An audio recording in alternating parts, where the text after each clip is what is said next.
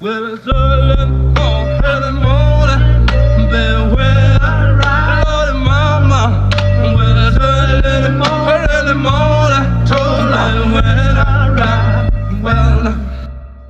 Witamy w kolejnym odcinku podcastu Kompresor przed mikrofonem cały czas chorujący Mateusz Kaczmarczyk. i zdrowy Patryk Wójcik.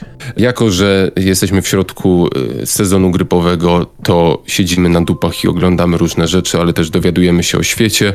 E, Tak więc będzie y, z mojej strony trochę kultury audiowizualnej, ale też y, ciekawostek. A z mojej strony będzie trochę tragiczna historia gościa, który chciałby coś obejrzeć, ale nie zaktualizował swojej płatności na Netflixie. Bardzo ciekawe. Rozumiem, że wątki romantyczne, y, jest w tle wojna secesyjna i y, tak y, zapowiada się epokowo. Znaczy, ja, ja zacznę jeszcze chciałbym od, jeszcze dorzucić, że pewnie będziemy, znaczy ja będę chciał poruszyć temat, który jest gorący ostatnio, w zasadzie to od kilku dni, czyli koncert Travisa Scotta. Mhm, no tak, tak. No ale festiwale się zaczynają, więc o festiwalu jednym też powiemy, zdradzimy ceny. Mam za sobą maraton Harry'ego Pottera, który jest na HBO Go i mam trochę przemyśleń na temat tego już mającego 20 lat, 20 lat mającej już serii. Mianowicie powiem szczerze, że to się zaskakująco dobrze zestarzało. To jest twórczość dla dzieci, a przynajmniej pierwsza część była twórczością dla dzieci i bardzo dużo filmów y, fantazy, które chciały być jak Władca Pierścieni. Y, patrz Eragon, patrz y, Percy Jackson, czy cała reszta tego typu young adult fantasy. Niestety spaliła na panewce, bo się okazały zwykłymi Amerykanie na to mówią cash grab, czyli łap kasy i spierdalaj. Ale Harry Potter, pierwsza część, według mnie broni się w pizdę i polecam y, każdemu, kto ma dziecko mniej więcej w wieku 10 lat, y, spróbować y, zasiąść z nim i obejrzeć, bo filmy są bardzo, bardzo dobre, ale to, czego nie wiedziałem, bo nie czytałem Harry'ego Pottera, to to, że ta książka po prostu jest bardzo, bardzo, bardzo dobra. Jest bardzo dobrze napisana. Wystarczyło tego nie spierdolić. Przy czym mam też inne przemyślenia i chyba jednak potwierdza się opinia, którą usłyszałem lata temu, że najgorszą y, se częścią z serii jest Czara Ognia, która była nakręcona przez jakiegoś tam reżysera tylko raz. Był reżyserem serii i absolutnie nie zrozumiał materiału źródłowego. Y, Tam na siłę on próbuje być współczesny. Y, Tam są, w ogóle straciło to swój taki unikatowy brytyjski czar, o którym mówiliśmy w poprzednim odcinku przez pryzmat y, Astona Martina. No tak, no ale do. Harry'ego Pottera też to dotyka, tak? Bardzo dotyka. To jest to, to, co zobaczyłem w takim króciutkim dokumencie, potwierdza, że e, jak tworzyli pierwszą część, Chris Columbus kręcił ją, to bardzo, bardzo się starali, żeby wszystko w tym filmie miało pewien ponadczasowy brytyjski sznyt i czar. Choć dzieje się to we współczesności, Aha. to stroje dzieci y, są, y, specjalnie dobrano dzieciom y, stroje tak, żeby to były tak, żeby nie, da, nie za bardzo dało się określić, w jakim roku dzieje się akcja, gdy już są w Hogwarcie. Czyli gdy nie mamy tego punktu odniesienia, że jeżdżą samochody z danej epoki y, i domy wyglądają w pewien konkretny sposób, a w, w kącie stoi telewizor y, wskazujący na rok 2000. I to teraz, jak, jak obejrzałem ten dokument, to zrozumiałem, z jaką pieczołowitością oni chcieli uzyskać taki ponadczasowy y, nastrój przygody większej niż życie i fajne jest też w tej, w tej serii to, y, co udało się uzyskać y, Tolkienowi tworząc Władcę Pierścieni. Czyli przedstawiono świat, którego jak do niego wchodzisz, to masz poczucie, poczucie wraz z Harrym Potterem, że to, co, co teraz widzisz, to, czego się teraz dowiadujesz, to jest jedynie malutki skrawek dużo, dużo większego świata. Coś, czego niestety nie udało się osiągnąć zbyt wielu innym y, dziełom, y, między innymi Sadze Żmiesch, którą też obejrzałem i cenię chyba tylko pierwszą część, bo nakręciła ją kobieta, która wiedziała, co robi, a reszta jest zrobiona przez wyrobników. Okej. Koniec. Okej, długi wywód na temat Harry'ego Pottera. A y, jesteś fanem y, książek? E, Teraz dopiero zacząłem, bo ja nigdy nie czytałem Harry'ego Pottera, ponieważ jak Harry Potter się robił popularny, to ja byłem w samym środku fascynacji Władcą Pierścieni i ja po prostu patrzyłem na te moich rówieśników, jakby nie patrzeć, wypożyczających z biblioteki szkolnej i czekających w kolejce. Osobny był zeszyt tylko i wyłącznie na Harry, na Harry Potterów.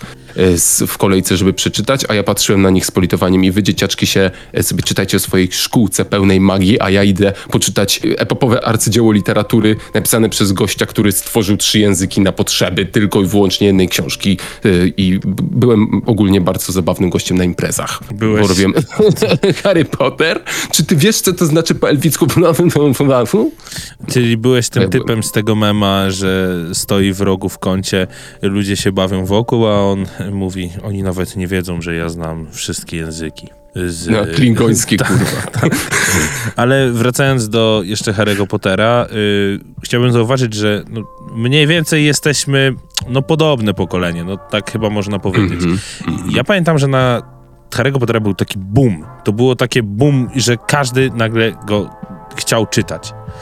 I mm, ten, to boom zrobiło, że pokazało też tym wszystkim ludziom, naszym rówieśnikom, osobom w naszym wieku, że nie są na świecie tylko lektury i da się czytać książki. Bo jak jesteś młodym człowiekiem i dostajesz lektury, no to jesteś też tą osobą, która jakby widzi głównie te lektury i jeżeli rodzice się o to nie postarają albo twoje środowisko, to nie zobaczysz nic więcej prócz lektur. Przy czym lektury są książkami dla dorosłych. Gadaliśmy kiedyś chyba o tym. No właśnie. No podsumujmy, krótka piłka, lektury nie są fan.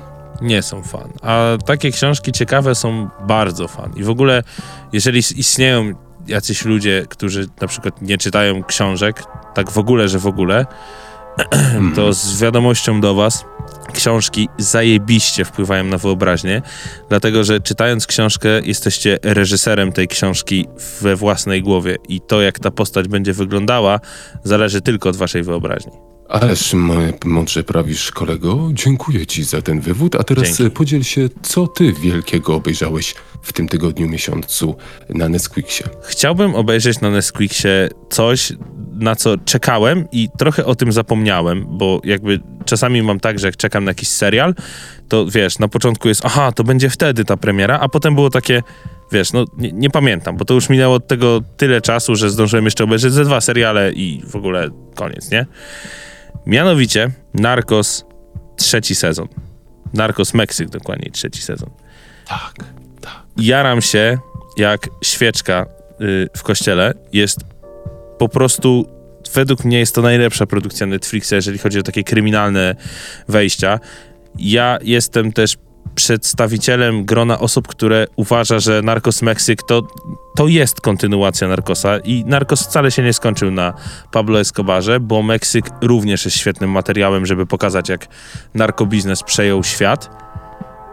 I zrobiłem ten sam manewr, co robię z Jokerem, czyli nie obejrzałem żadnego screena, trailera Narcosu, Narcosa Meksyk sezon trzeci. Po prostu zostawię siebie dla, totalnie dla serialu. Rozumiem. A w ogóle y, czy masz informacje dotyczące y, czy, czego będzie dotyczyć tak konkretnie ten trzeci sezon? Bo już teraz wiemy, że twórcy poszli drogą y, troszeczkę The Wire, czyli każdy sezon opowiada o czym innym, a na początku było to oczywiście wymuszone tym, że pierwszy sezon, który miał być jedynym sezonem, y, zaczął się od Pablo Escobara i skończył się na Pablo Escobarze. Generalnie A drugi sezon był taki trochę, okej, dostaliśmy w chuj kasy, wszyscy to obejrzeli na świecie y, i studio mówi, że mamy robić now nowy sezon, Do, dostaliśmy oto worek pieniędzy, Zbigniew, trzymaj ten worek pieniędzy. Generalnie z tego, co mi się gdzieś informacja przewinęła, bo tak jak powiedziałem, nie chcę na ten temat wiedzieć za dużo, bo chcę być takim, wiesz, czysto oglądam, odpalam serial i sobie go oglądam, no nie? Ale generalnie chodzi o to, że jakby to powiedzieć, ma być kontynuacja synów. W sensie jakby są synowie, którzy gdzieś tam będą sobie grali. I, I to mi się bardzo podoba, że tak to pociągnęli. Boję się trochę, że to będzie takie aż za bardzo, ale liczę na to, że potrafią, patrząc na to, jaki w ogóle Narcos był według mnie bardzo dobry. No i, i co tu dużo mówić o tym serialu, wystarczy obejrzeć sobie. Jeżeli ktoś nie oglądał Narcosa, to też nie zrozumie tego klimatu, o którym mówię. Jakby to był ten pierwszy serial, który zobaczyłem, który ma wstawki hiszpańskie, które nie są, wiesz, tłumaczone na angielski, tylko są hiszpańskim przetłumaczonym na napisy po polsku. W sensie, no bo ja oglądam z napisami, tak? I to jest ten serial, w którym jest dużo tego hiszpańskiego mm, tego Ameryki, języku Ameryki Łacińskiej y, i jest dużo takiego, y, że wiesz, ty jesteś świadom tego, że jeżeli ktoś to oglądał w Stanach, to i tak to hiszpański miał tłumaczone na napisy. Jeżeli miał lektor po polsku, znaczy no w ogóle postacie gadały po angielsku, tfu, postacie gadały po angielsku, to i tak momenty po hiszpańsku były tłumaczone w napisach i tego nie, nie chcieli, wydaje mi się, przeskoczyć i nie przeskoczyli i to im wyszło super. Ja powiem tylko, że Narcos to jest jeden z niewielu seriali, który naprawdę warto rozpocząć od pierwszego odcinka pierwszego sezonu i podążać za tą historią y, tak jakby to był pełny, pełnoprawny film. Y, Bo niektórzy czasami spojrzą sobie od razu na trzeci sezon, sprawdzą jak to się rozwija, bo znam właśnie takich, którzy wiedzą, że serial ma 5 sezonów, 4-3 sezony, każdy odcinek po godzinę, po godzinie, więc a dobra, to sprawdzę drugi sezon, piąty odcinek, zobaczę jak to Shame wygląda, jak się rozkręci. Shame on you, tak się nie ogląda seriali. No tak się nie ogląda. E, Ale tym bardziej tego serialu. Tym bardziej tego serialu. Poza tym zwracam uwagę w Narkosie jeszcze na scenografię i to jak, wiesz, bo miałem coś takiego kiedyś, że no masz materiały z lat 90. załóżmy, nie? 70., 80. No i ten świat w sumie to jest taki, nawet nie wiem, czy nie ma na to jakiejś nazwy, jakiegoś, nie wiem, może efektu albo jakiegoś syndromu, że jeżeli ty oglądałeś sobie te materiały w takim słabym VHS-ie, to jakby twoja wyobraźnia jest przystosowana do tego, że ten świat wyglądał jak ten słaby VHS. Że wiesz, jakby świat był w 240p. A Tak, Narcos tak, pokazuje... Tak, interlacing. Tak, tak, tak. A Narcos pokazuje świetnie tamte czasy, wiesz, w dobrym obrazie, no już nagrany normalnymi kamerami i tak dalej, ale nie wyprowadza cię z tego, że to są nadal tamte czasy. Mhm. Bardzo rzadki, e, bardzo rzadka, bardzo trudna do, uś- e, bardzo rzadka umiejętność i bardzo trudny do osiągnięcia efekt. E, Wiem o czym mówisz, ponieważ miałem tak z e, filmem e, Klub Winowajców, który jest kultowym filmem lat 80. o piątce e, dzieciaków zamkniętych w sobotę w kozie. E, I on był, on jest objęty absolutnym kultem w Stanach Zjednoczonych, e, nostalgią absolutną i jak go obejrzałem, to obejrzałem go na studiach, e, gdzieś już w nowoczesnym, współczesnym wydaniu, w remasterze pięknym i totalnie chwycił mnie, chwyciła mnie nostalgia za czasami, których nie mam prawa znać ani pamiętać. No to samo jest z Narcosem, nie? I generalnie jeszcze muzyka tutaj robi robotę, bo wiesz, no... nie- Tak, każdy- mało fajansiarskie, y, te, jak oni się nazywają, ci me- meksykańcy, meksykańscy Nie, mariachi. śpiewacy. Mariachi, tak. mariachi. E, Tam jest dużo takiego, w pierwszym sezonie szczególnie, jest dużo muzyki takiej bardzo rdzennie meksykańskiej, Tak, ale która nie jest fajansiarska. wiesz, jakby to, w ogóle i w Kolumbii to, co się działo, i w Meksyku, ja nie jestem fanem jakimś, wiesz, no nie jestem gościem, który y, zna zespoły z Kolumbii czy z Meksyku, Mhm. a mimo to po tym serialu chciałem poznać kilka tych kawałków. Chciałem sobie je gdzieś zapisać. Wiesz, wiadomo, że nie jadę samochodem i sobie to puszczam, ale chciałem mieć jakiegoś mind checka takiego, że jest taki kawałek i on gdzieś u mnie jest zapisany na jakiejś playliście. Mimo tego, że nigdy No. nie byłem w ogóle fanem tej muzyki, zawsze mi było do niej daleko, no bo z drugiej strony, z której strony miałoby mieć blisko do niej, nie? Dokładnie, od której strony oceanu, nie? No, dokładnie, ale polecam. Jeżeli, jeżeli ktoś nie oglądał w ogóle Narkosa, to nie, po, po pierwsze nie słuchajcie opinii, tylko sami sobie ją wyróbcie oglądając. Dokładnie.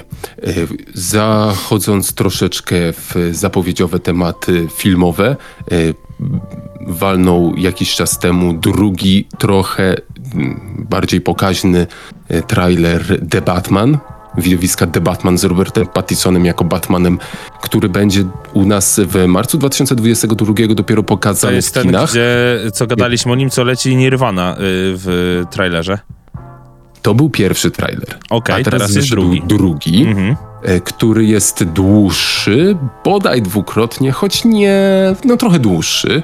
Em, Operuje na tych samych, jest du- dużo tych samych ujęć, tak więc on nic nowego nam nie przedstawia. Niemniej jednak, e, bardzo ciekawą rzecz pokazuje e, i ustanawia bardzo ciekawy nastrój, bo trailer nie tylko powinien pokazać nam, a przede wszystkim nie powinien pokazywać nam fabuły, a raczej dać nam taki przedsmak emocjonalny, na jaką wycieczkę e, się wybierzemy, gdy pójdziemy do kina na dany, dany film. Czy na romantyczny przejazd po Paryżu, e, czy na wycieczkę w głąb kanionu z jakimś tam super facetem, który się wspina, czy właśnie na e, wycieczkę z, z Mrocznym Rycerzem. I wiele osób wskazuje na to, że film wygląda i ma nastrój trochę horroru co jest bardzo dobrą informacją, ponieważ to jest, to będzie chyba jedyny, jeśli to im się uda, jeśli ten e, pierwszy i drugi trailer nie kłamią tak samo bardzo, e, jeśli ten film rzeczywiście e, będzie taki, jak trailer mówi, To, to witamy w brutalności. ten, brutalność brutalnością, choć jest mega kurwa brutalny, nieskrwawy trailer, ale jest bardzo brutalny. Niemniej będzie to pierwszy film batmański, w którym Batmana, w którym widać dlaczego przestępcy boją się Batmana. Bo Batman zazwyczaj był zagrożeniem dla przestępców, ale jak tego oglądałeś, to nie kopałeś dlaczego oni spierdalają. Oni ci wyglądali wtedy na takich frajerów. Bo ty widzisz, no to Batman, to przecież Bruce Wayne, Batman, wiesz, to jest mój ziomek, Bruce Wayne, Batman. A tutaj on jest realnie, zachowuje się jak taki chory psychicznie psychopata. No to Jak koks. taki morderca Po prostu koks. Jest takim koksem. Ostatnia scena tego trailera bardzo dużo mówi, jak e, grany przez swoją drogą, o tym też zaraz powiem, Colina Farela Pingwin e, zasadza pułapkę, jest pościg e, i e, Pingwin mówi, o złapałem cię, złapałem cię, widzisz teraz na ten, ma w końcu cię, I got you. I nagle z zapłomieni wyjeżdża Batmobil Batmana swoją drogą Ach, po raz kolejny mówię swoją drogą, ale dużo ma ten trailer nawarstwiających się rzeczy. Bardzo fajnie zrobiony w stylu starego Mustanga, starego jakiegoś Trans Aima, takiego amerykańskiego y, szosownika. Z płomieni wyjeżdża, zderza się z y, samochodem pingwina. Pingwin koziołkuje i z przerażeniem patrzy, jak Batman wychodzi z zapłomieni w jego kierunku i to wygląda jak trailer nowego filmu Halloween gdzie Mike, Mike Myers albo w piątek 13, gdzie po prostu zaraz oberwiesz y, maczetą przez łeb y, od psychopaty. I to Ale- jest super kurwa zajebiście, wiesz, aż ciarki człowieka przychodzą. Ale jest kurwa ciemno w tym filmie, nie? I to jest zajebiste. W sensie jest... Jest, mroczny. Tak, o to mi chodzi. Jest tak kurwa klimat. Nie jest tak Tak, I ten, oczywiście wszystko. mhm. I to mi się podoba. Jakby tak sobie I- wyobrażałem Goram City. Właśnie tak. Y, Tak, tak, dokładnie. Gry w sumie e, Arkham Asylum i Arkham City to troszeczkę podłapało, ale gry były jeszcze, no były growe, no, no growe były. Tutaj, mm, a i jeszcze wracając do Colina Farrella jako pingwina, jestem bardzo mile zaskoczony, ponieważ jestem człowiekiem, który nie daje się oszukać hollywoodzkiemu make-upowi na nie rozpoznasz, że ta osoba to ten aktor. Zawsze wiedziałem, że ta osoba to ten aktor. Żaden make-up y, gruby mnie y, nie oszukał. Widziałem, że Charlize Theron w Monsterze to jest Charlize Theron w Monsterze. Jak grał Kevin Spacey w e, Wszystkie Pieniądze Świata, takiego starego bogacza, który odmówił pomocy dzieciom porwanym. Od pierwszej klatki widziałem po prostu Kevina Spacey'ego pod toną makijażu.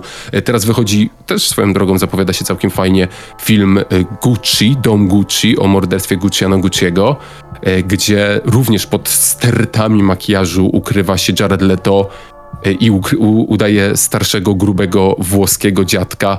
Totalnie widzę, że to jest Jared Leto.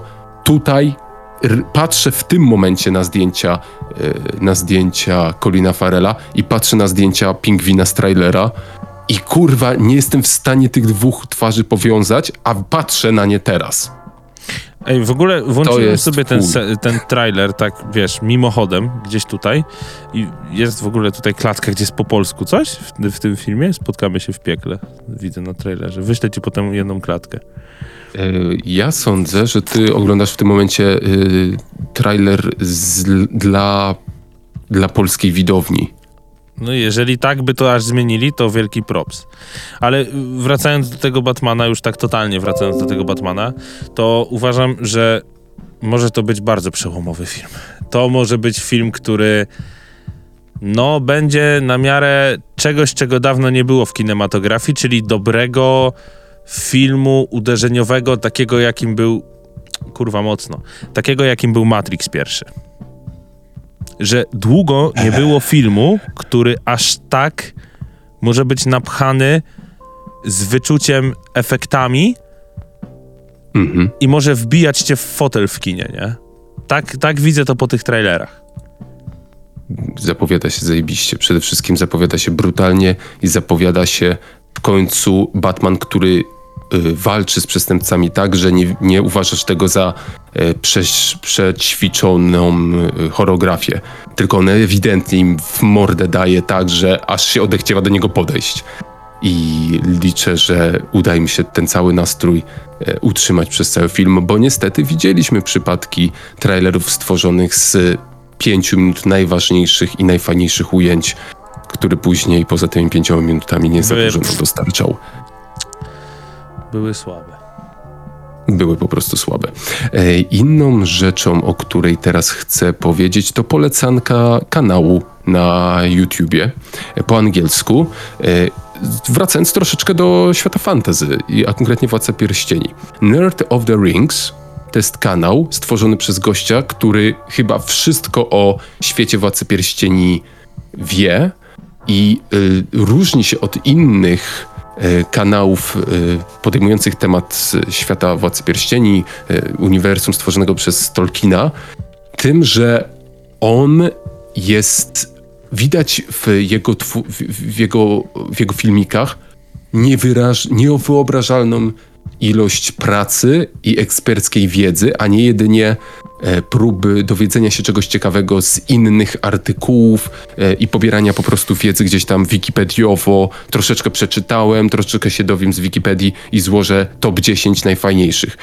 Gościu przede wszystkim robi godzinne filmiki, półgodzinne filmiki i na przykład co do e, pokazuje nam jaką drogę w swoim życiu przeszedł dany bohater. Sauron, e, Sa Saruman, Gandalf, Aragorn, etc., etc. e, Od dnia, w którym się narodził, aż do samego końca swoich dni, zgodnie z tym, co się znajduje we wszystkich książkach, publikacjach, listach i e, notatkach stworzonych przez Tolkiena. I jeszcze uwzględnia daty daty co, czasami co O do miesiąca, gdzie kto był w danym miejscu. I to po prostu się z ogromną, jeśli ktoś umie język angielski, z ogromną przyjemnością się ogląda człowieka, który aż tak bardzo zna się na rzeczy. Tyle. A ciekawe, czy taki kanał, jak właśnie ten gość prowadzi, czyli Nerd of the Rings, powtarzamy jeszcze raz, ma jakąś aprobatę gości, którzy pracowali nad Władcą Pierścieni, nad Władcą Pierściemi. Niewykluczone, ponieważ sam e, ten, e, e, jak się nazywa, ten Martin, ten co napisał e, sagę e, Lodu i Ognia, czyli No, Gry o Tron, jak pisał teraz, e, najno, pisze on cały czas, pisze najnowszą część swojej trylogii, którą zaczął w latach, końcówce latach 80. i 90. Normalnie kontaktuje się z ludźmi, z taką parą podobno, która założyła stronę internetową fanów książek i pyta się ich regularnie, e, w ogóle y, teraz piszę o tym bohaterze i żywcem nie pamiętam, co on tam robił wtedy. Poczekajcie, skąd on wracał wtedy? Wtedy, wtedy, wiecie kiedy. I oni mu mówią, jak wygląda jego własne uniwersum, ponieważ e, przyznał Martin, że on już po prostu nie pamięta kurwa połowy wątków z tych książek O kurwa. i musi się, posięk- musi się posiłkować pomocą fanów. Tak więc jeśli Martin może to robić, to ja odnoszę wrażenie, że twórcy Władcy Pierścieni na pewno, e, ta, wiesz, to, są, to, jest, to jest wielomilionowe przedsięwzięcie. Teraz się robi na Amazonie e, e, serial wzorowany na Władcy Pierścieni, choć nie jest to druga ekranizacja Władcy Pierścieni, wbrew nazwie, to będzie prequel do Władcy Pierścieni filmów, czyli będzie opowiadał historię Elronda, e, Gi- Gil... E, a, a, tego jak e, Aragorn przede wszystkim doszedł do, e, stał się tym obieży światem e, i chyba Isildura też, czyli to, to co się dzieje pomiędzy, pomiędzy, e, pomiędzy bitwą e, o ludzkość Ostatniego Przymierza, a samym Władcą Pierścieni. Kto wie, ten wie, co ja teraz powiedziałem.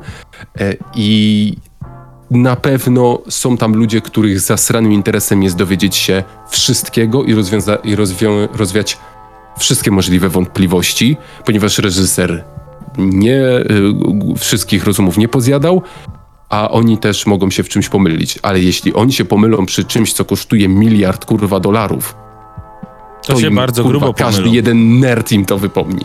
A ja mam do ciebie takie pytanie. Ty jesteś total, total, total, total, total into y, właśnie uniwersum Władcy, Władcy Pierścieni?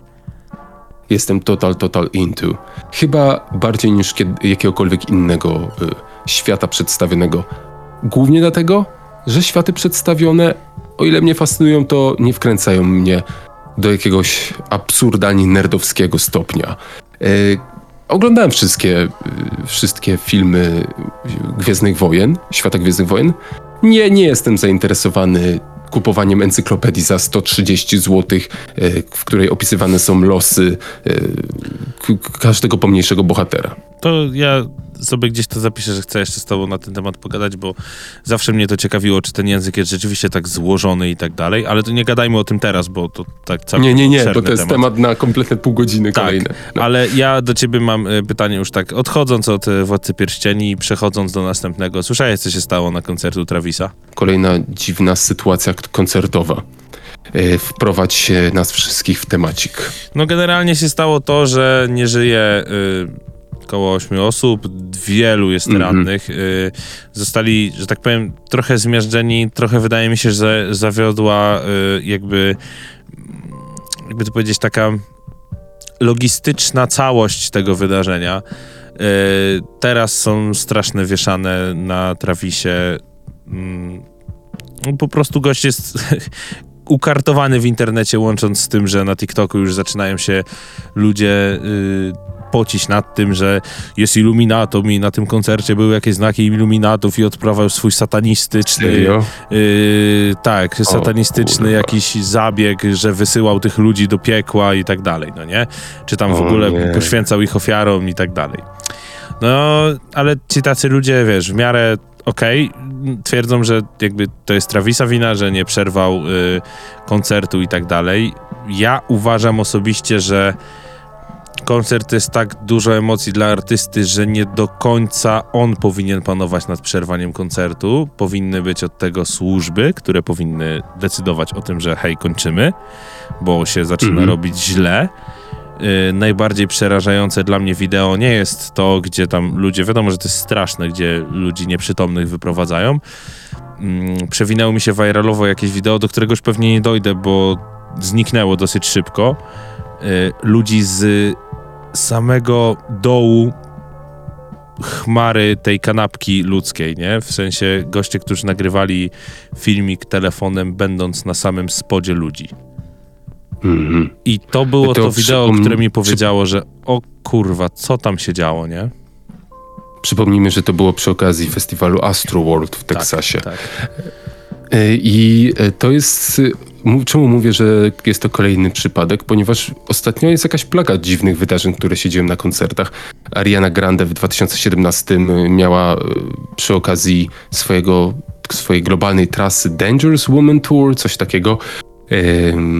Taki, tak, taką, taką przygodę nieprzyjemną, że wybuchła bomba i zginęło 23 osoby.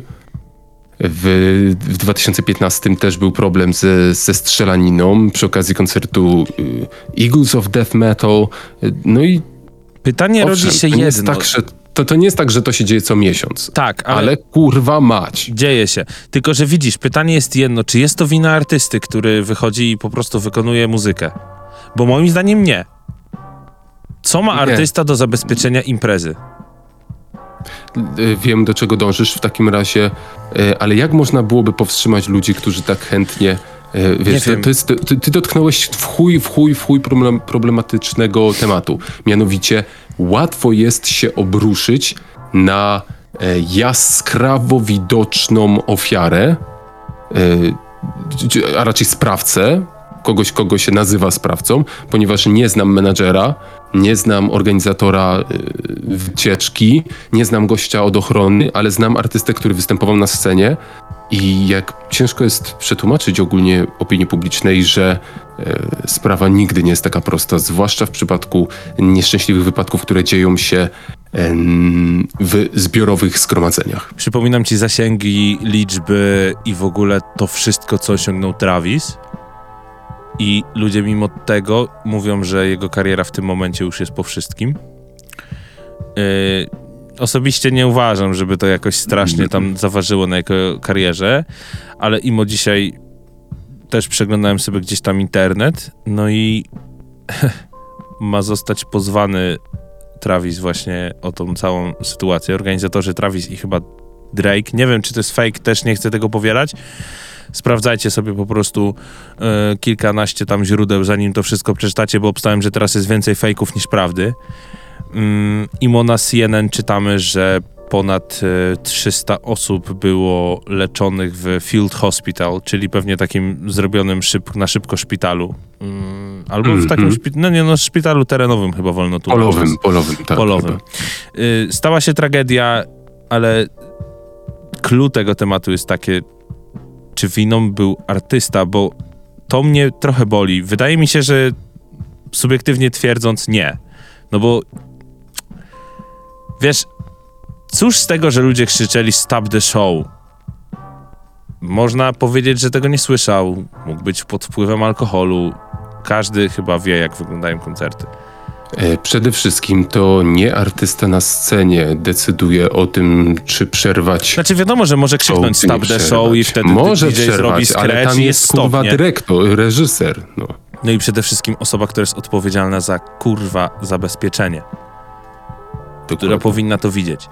Yy, Ale czy, czy to jeszcze jedną rzecz, żebym, że chcę się dowiedzieć. Czy Travis Scott e, obiektywnie e, w jakiś sposób na scenie się zachowywał e, tak, żeby mieć poczucie, że widzi co się dzieje, ale ma to w dupie? zależy jaki film Mówię... oglądasz.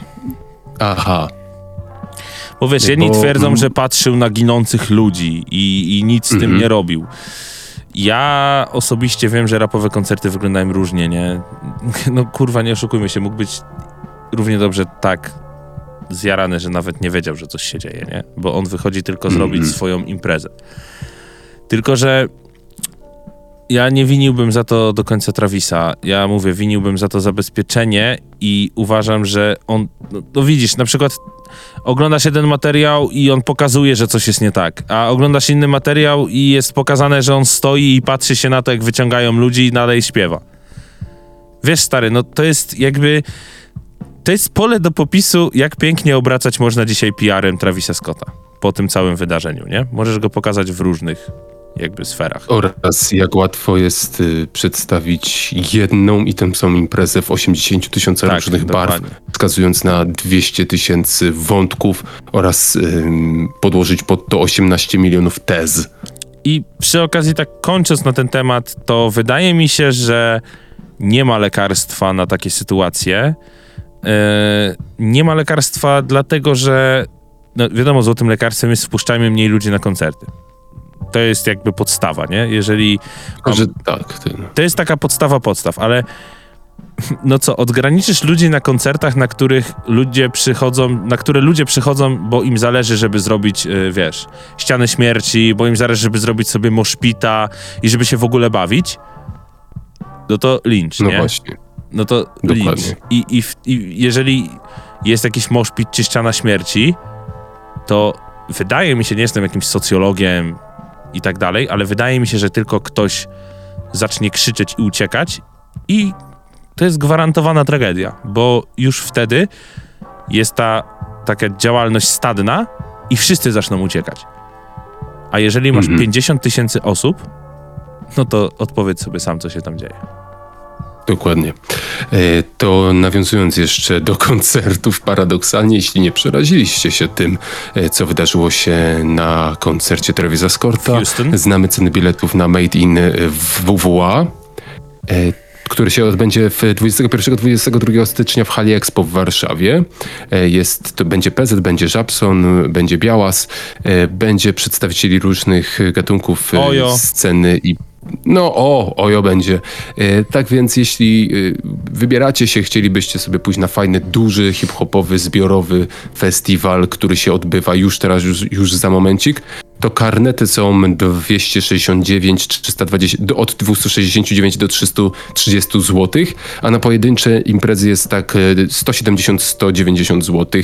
E, 209 jest za, e, jest 210 zł jest jak w ostatniej chwili chyba się zadzwoni. Czyli y, jakby dwa dni dużego rapowego wydarzenia, tak? Pewnie. Odbywa się ono, jeszcze raz przypomnimy, Hala Expo w Warszawie 21-22 stycznia. o ile nam nic się nie odwiedzi i będzie tak, że, że coś nam się pozamyka i nic z tego nie będzie, ale liczymy na to, że będzie taki koncert. Na szybko mogę wymienić wszystkich artystów, bo akurat mam to przed oczami. Ojo, O, PZ, Japson, JWP, Kukon, Miły ATZ, White Wade 5, Dwa Sławy. O, Dwa Sławy. No to powiem wam, że fajnie pójść na taki koncert, bo Dwa Sławy dawno chyba niczego dobrego, znaczy, wo, wo, wo, wo, wo, wo. Dawno niczego nie zrobili.